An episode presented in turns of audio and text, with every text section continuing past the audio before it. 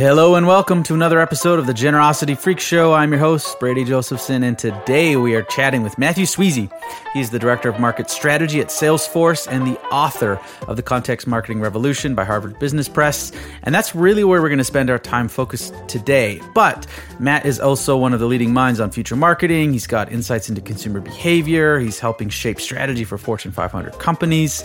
Uh, we talk a little bit about his award winning podcast, The Electronic Propaganda Society. Just such a sweet name. We had to talk about it.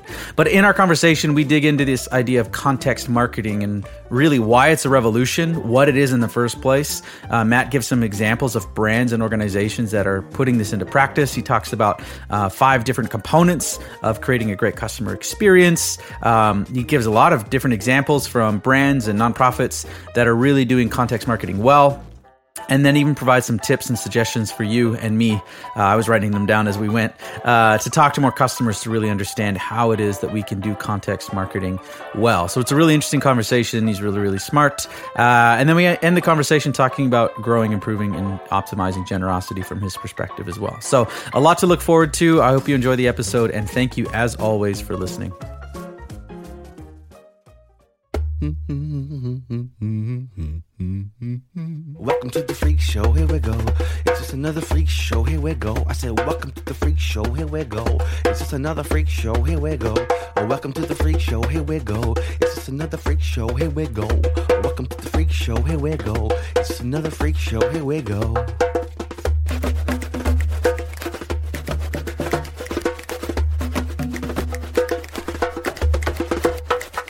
Hi, Matt. Thanks for coming on the show. Hey, man. Thanks for having me. So, we're going to talk about your book, Context Marketing Revolution by Harvard Business Press. But before we get into the book itself and all the great stuff that you're going to share around uh, context and content marketing, I'd love to know what was your process like writing a book? You know, did you have this idea long ago? Did it like strike you like a lightning bolt? Like, why did you decide to write this book and what did that look like? Such a big question. I think everyone has the, the, yeah, wouldn't it be cool to write a book like thought some point in their lives, um, especially the, those of us that are, you know work on future forward topics. Um, but it really just kind of struck me as you know this is um, I'm doing a lot of research and kind of came across some things that a lot of people needed to know about and working with a lot of brands. Um, you know they they have a lot of challenges uh, and i thought that this book would be able to help a lot of marketers make the cases internally to kind of make the changes that they're wanting to make um, you know it's not easy to be a prophet in your own land so you know, one, I thought this would be a, a good thing to do. Uh, two, I thought it would be helpful. And three, like, I wanted to write a book. So, but, uh, but the process, just four years of lots of research, writing, and editing.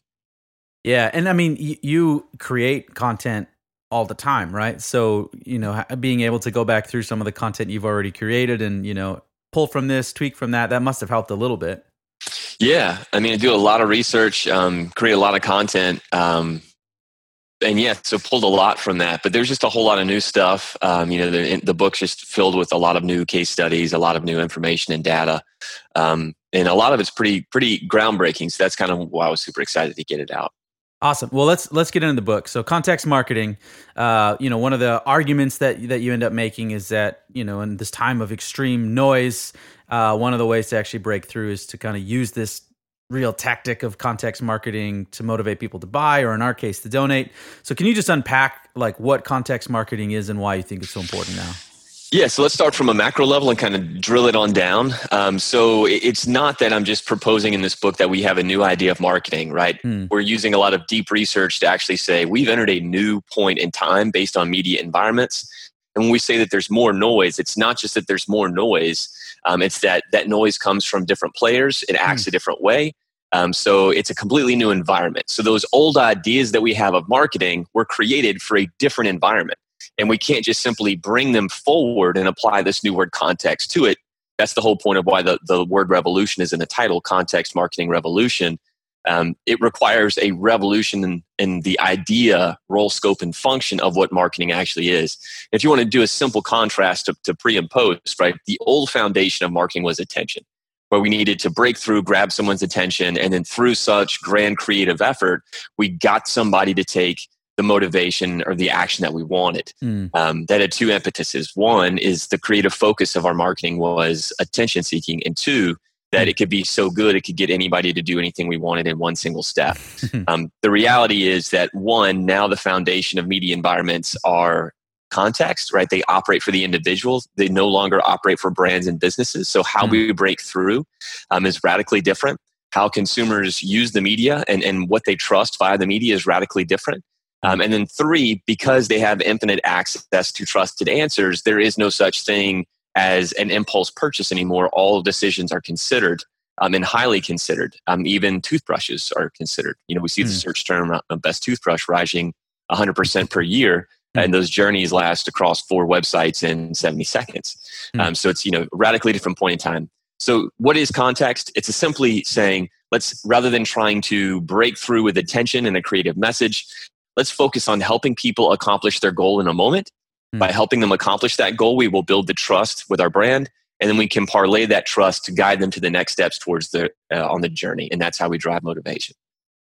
Gotcha. Thank you for that. Um, w- one of the words that you use there is, is trust, and I think that's a really you know interesting Mhm. one. Whereas also in the past we used to look to, you know, uh, brands and people in authority as like, well, these are trustworthy figures. And one, I think a lot of those uh, figures have the trust in them has maybe gone down. You know, institutions, and and then the trust of the crowd or trust of the peers has kind of you know gone up, or at least that's the perception. D- does that play a role in what we're talking about too? Is you know we used to have to go to a big a big known entity for answers, and now like we can just go to all kinds of different other sources to get answers. Yeah. So I mean, you make a good point. It's, but I think it's always been that way. I think we've always trusted Hmm. each other over brands. Um, It's just in a limited media environment, who could create right, the right. media, who can control the media, was brands. So we had no other recourse. Um, now the highest value of the internet is is direct personal interaction. Right? We can create, distribute, engage, um, and just radically new and better ways. And those ways are much more trusted because they're human to human. Um, it's one human engaging with another human. Ratings, reviews, influencer marketing, advocacy marketing. So these are all human methods. Um, and that's one of the big aspects of if we want to build trust, we must realize that we must work with our marketplaces and help connect them together, not just create messages and force them on the marketplace and expect them to do what we tell them to do. Yeah, no, that that's really interesting. I mean, in our world, the charity worlds, right? It's always like, you know, can we get validation from GuideStar or validation from these, you know, watchdog entities? But it feels like we should we are so far behind. Maybe we can like catch up and catch on to things like peer reviews because that's actually the main way that people find out about other causes is like organizations that their friends are giving to, organizations i mean, that their just- friends are let's just- volunteering with. You know, the, the giant elephant in the room, uh, ice bucket challenge, right? Like you break that ice bucket challenge down into every aspect of authenticity, permission. These are, by the way, these are the elements of context like a moment must have. Must be authentic. It must be personal. It must be permissioned. Uh, it must be uh, purposeful. Um, and my brain stopped. Um, but anyways, there's five, right? And so we break that element, we break it down, and it had all five of those. And, and the reason why it was so powerful is because it was shared from one human to another, right? We use the term virility, or it went viral, right? Like that was, but really what it did is it was humans engaging with other humans in radically new ways, and that's why it was so successful. Um, it wasn't the creative effort per se; it was how people engaged with it, with each other. Well, let, let's talk talk a little bit more about those five things: available, permissioned, personal, authentic, and purposeful. Um, what which of those do you think are like most relevant, maybe for nonprofits? Or uh, I mean, obviously they're all important, but do any kind of like leap out to you when you look at like causes and movements as kind of this is you know maybe more critical than others? Yes, but I mean, anytime you're working in this world, um, you know, authenticity is is a massive factor. Mm. Um, so authentic, you know, we have to be as authentic as possible. And I think where people miss the boat is, you know, you've heard these words before, but the, the Right. problem most people have with authenticity is the word authentic really references a relic of a past. Hmm. But in the internet age and in this modern world, everything is new every moment.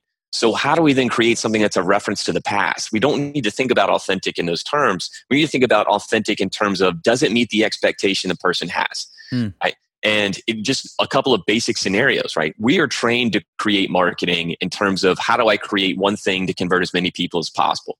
Look at your basic email marketing methodology. Everyone listening uses email marketing, right? But now ask yourself, who's the best email marketer at your organization? And it is not your email marketing team. Hmm. It is every individual with a Gmail account or an Outlook account.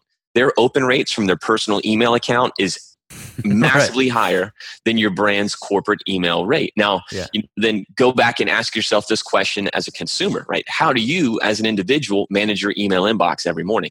Yeah. Do you open the first email, start to scan the contents, decide if it's worthy, um, and then continue reading or delete it and work that way? Or do you do B? You scan all the subject lines, delete all the crap, and work on the rest we all do B, right? I've asked this question all over the world. We do B. The reason why, and the, the bigger thing here is how are we so efficient at determining if an email is marketing spam or not mm-hmm. it, it, with less than 100 characters of data in a fraction of a second? And yeah. the answer is marketers make it so damn easy for us to find that information out because they write in conversion language. Yeah. Right? They try to say, I'm going to write this, this subject line to get you to open this email. They don't write like two humans talking to each other. Yeah. Right? And that's what we must shift, right? That's the point of context. It's shifting this idea from saying, how can I make something to convert people to how do I act like a human um, and connect other humans together, right? And the the big irony, and we've proven this through our research time and time and time again, is that you actually do end up converting more people into the action that you want by taking that exact approach. We've run open tests, you get more opens. We've run click through tests, you get we've run conversion tests, you get more conversion tests. Yeah. By writing more personally, removing design, you have higher deliverability, you get like it it does the things that you want it to do, but that's not why necessarily you do them. You know, like the result follows the process. The process is how do we be more human in terms of connecting? And it's it's really hard for organizations. We teach it all the time. I'm going to teach it next week here and people really struggle with that because it's like you know we used to send from a ceo with our nice big branded logo hero image you know marketing yeah. speak sign off. And we're saying you know try something different and there's so much pushback. So yeah. what, what are well, and it's it's pushback and this is a funny one right? So I've, we've we've been talking about this for years. Um, and this is probably five years ago i gave a speech about this and the lady had been in one of my prior sessions and seen me speak before and, and implemented this at her organization and her boss walked in after she did it and held up an email that she had sent. And he says, Why isn't our email as pretty as our competitors? Did not ask what was the engagement rate, did right. not ask how this perform, said, Why isn't this as pretty? Right? That's one of the big things that we have to get out of mm. our heads of this concept that marketing is a visual art. Yes, there is creative elements, and yes, right. we must be creative. But the new creative lens is how do we understand what an individual's needs are mm. and how do we help them solve that need? Right? Not how do I create the prettiest thing because the prettiest thing is going to win. It's not. Right. Right. So right. Like, well, and, and there again, this is where like the the advantage of digital and being able to track and test things is like fine, test it for yourself. Make something really pretty and make something really human, and then just see how your people respond too. Like, why do we have to assume like we have the ability to see which is actually working and the human one will kind of work almost all the time. Um, so kind of going back to like brands and you know there, a lot of people are having a hard time with this and you know they're trapped in old ways of marketing.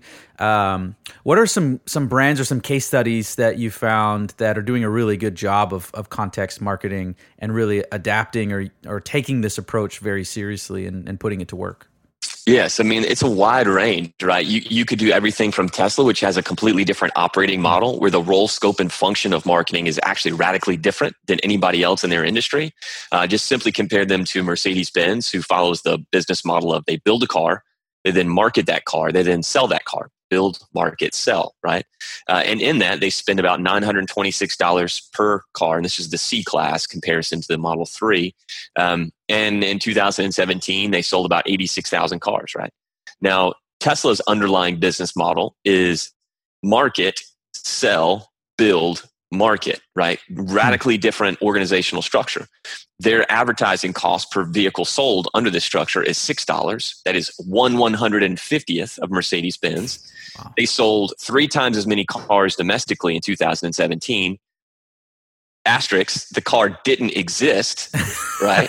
um, and now they're the number one luxury car manufacturer because they work with their marketplace to have a conversation, right? To help them solve this need of radical innovation to get the world off of fossil fuels.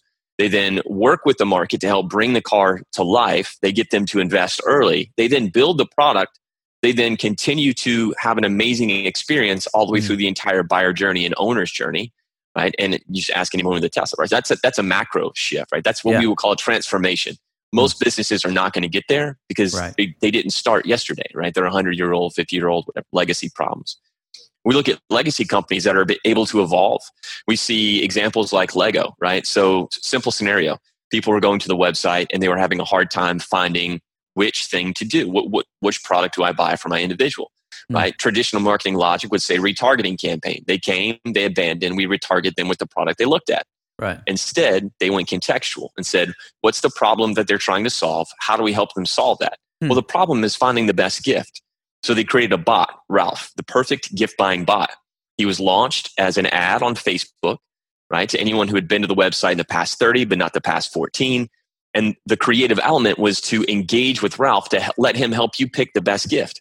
Hmm. Average conversation with Ralph, by the way, this all took place inside of Facebook Messenger, which is a whole other amazing thing in itself. right. Right. Um, average conversation, three minutes average order size, twice of that on the website. And the bot wow. accounts for 25% of all online holiday sales in 2017 wow. for the brand. Right? But it's, it's that focus of understanding what is the goal and the task and how do we mm-hmm. help them accomplish that. Um, so those are a couple of examples on, you know, radically different scales, industries, um, but in that, in that idea. Yeah, no, that that's awesome. And I think a lot of people listening will maybe say like, "Hey, you know, I'm not Tesla, I'm not Lego." So like, how does this apply to me and my you know small business or my startup or my nonprofit?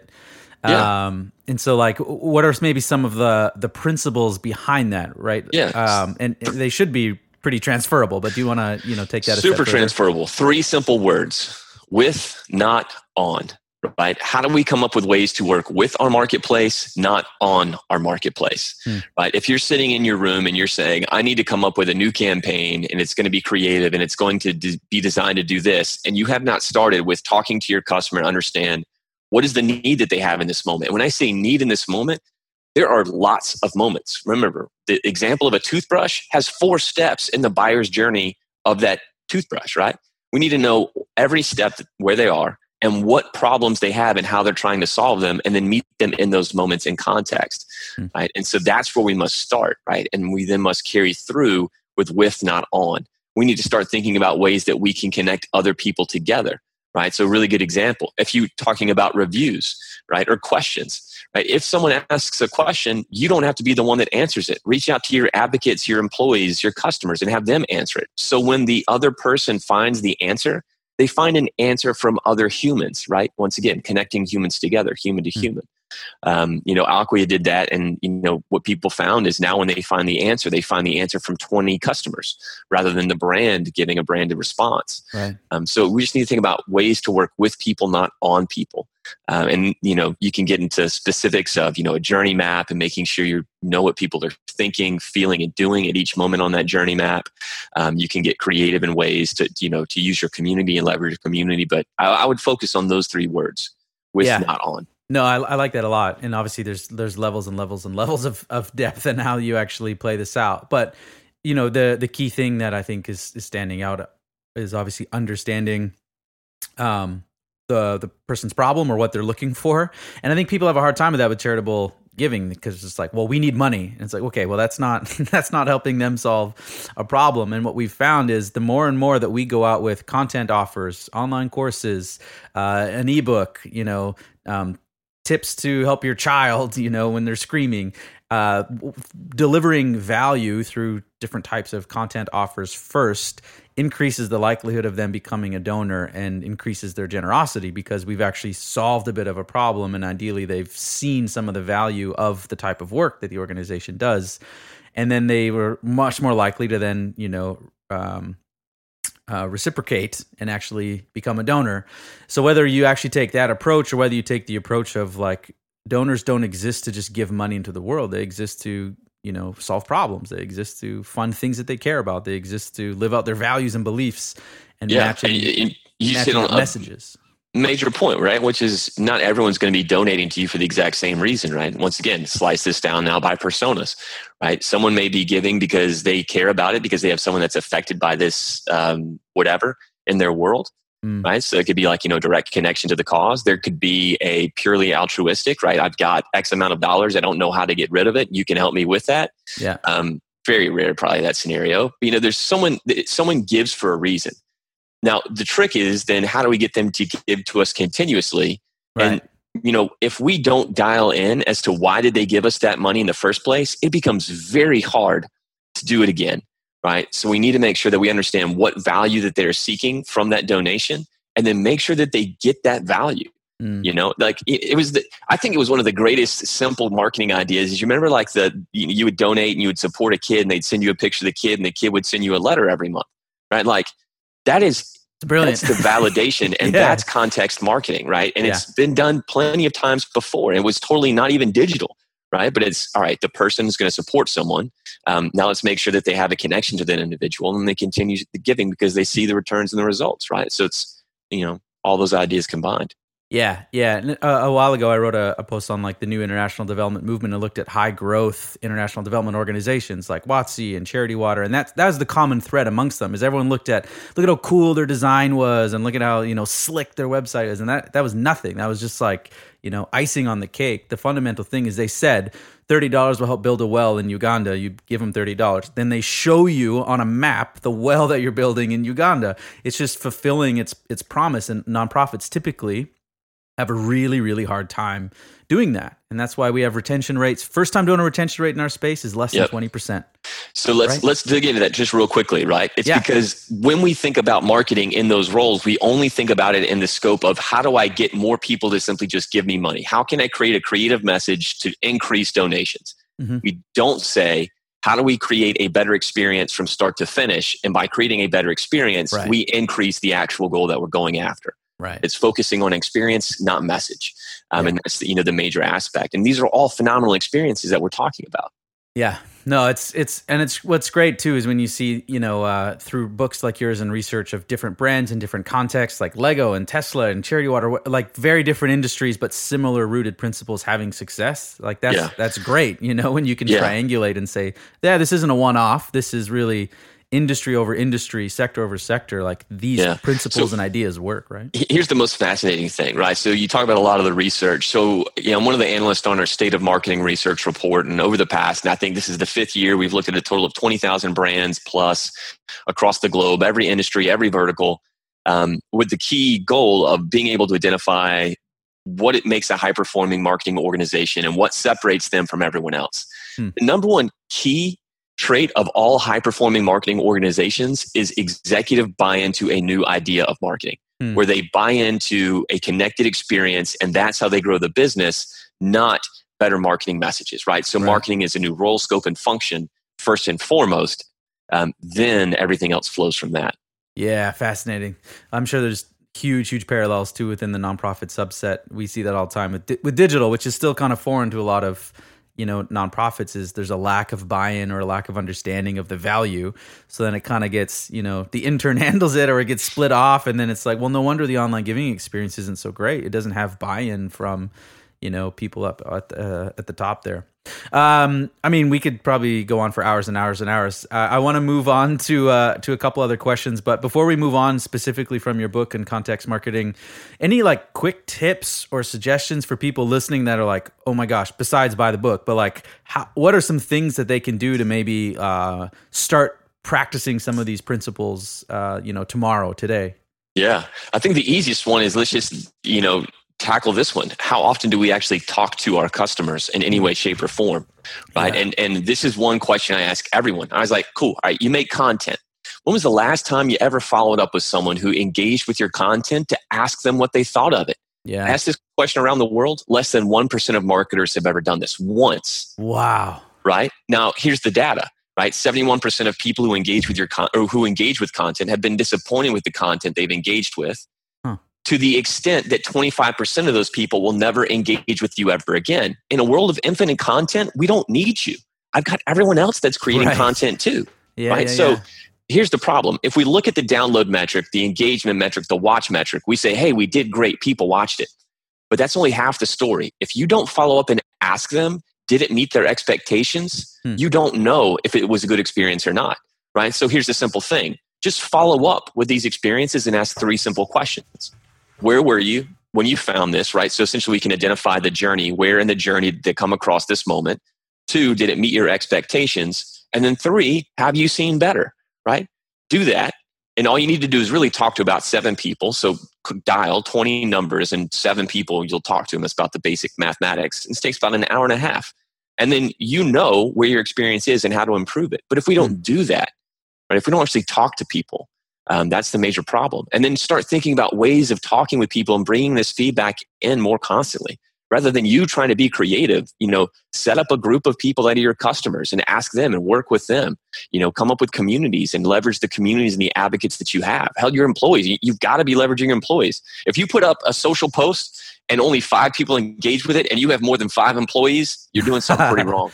Yeah I, I love that first part. I was writing it down because I was like, I got to talk to some of our customers uh, because you know, and, and even if you do like surveys and things like that, useful. But there's no substitute for those like phone conversations where you can actually yeah, unpack it. I push bit. back heavy on surveys, yeah. heavy because have you ever got done filling out a survey and be like, man, I'm really glad I did that.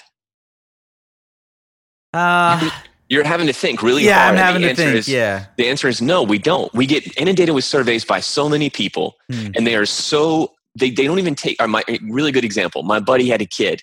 Right. We all know how expensive it is to have a kid. They sent him a 14 page Scantron, which is the bubble sheets. You remember we took tests in high school and you had to fill in mm-hmm. the bubbles. That's Scantron.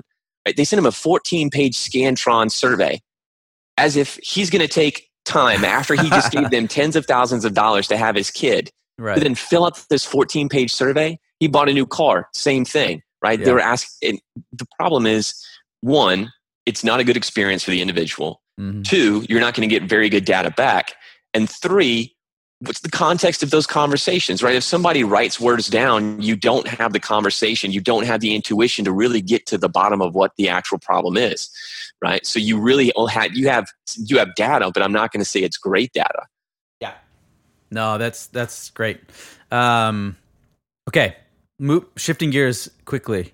Uh, Electronic Propaganda Society. A. Ooh, yeah. What, what a name! I where did that name come from? I just can you share? fun.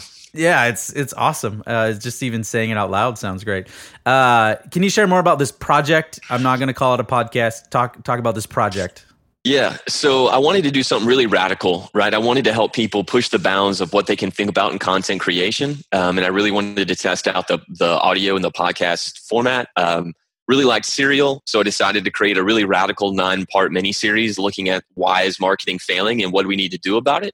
Um, and because it's such a radical concept, um, I thought, you know, let's let's play with radical stuff. And that's where I came up with the Electronic Propaganda Society.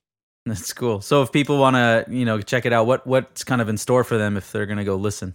Yeah, so it's a nine part mini series. Each episode's about 20 minutes, and it really kind of gets deep into really the fundamental aspects of where does marketing come from? Why do we have these beliefs and ideas? Why are they fundamentally flawed in this new era?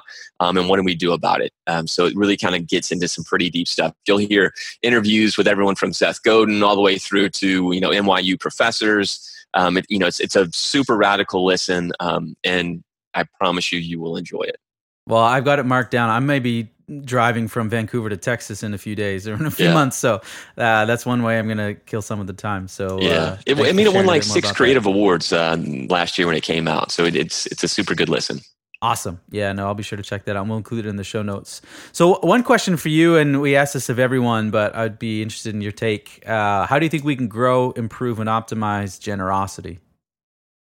Generosity? Um, shit, that's a tough one, man. Like, how do we get people to be more generous? Um, yeah.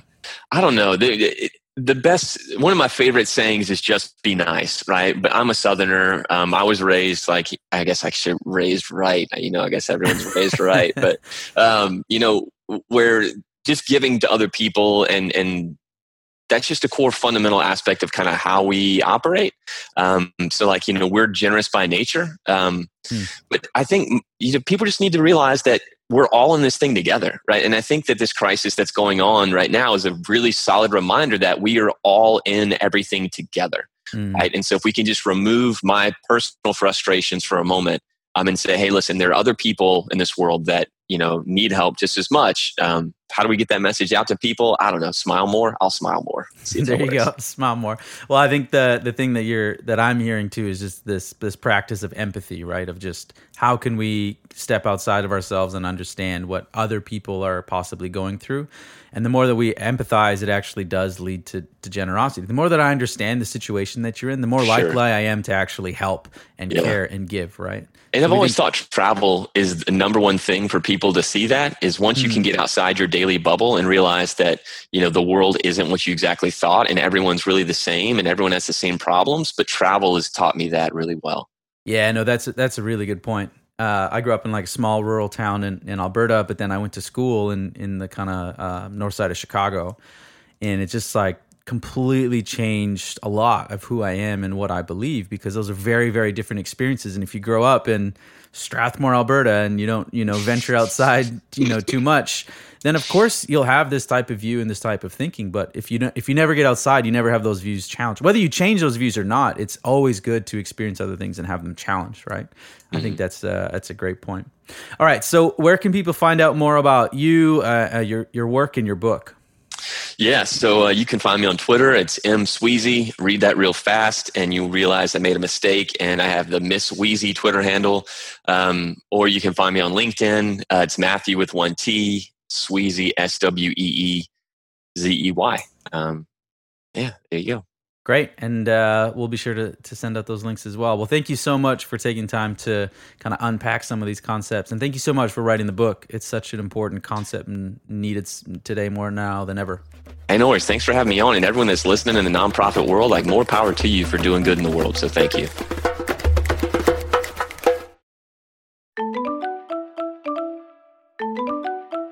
Hi again, this is Brady, and I just wanted to say thank you so much for listening to the podcast. I hope you enjoyed that episode. If you'd like to listen to all future episodes or maybe go back and listen to some of our past episodes, you can do so by going to generosityfreakshow.com or you can search the Generosity Freak Show on Apple Podcasts. Spotify, Stitcher, SoundCloud, pretty much wherever you listen to your pods.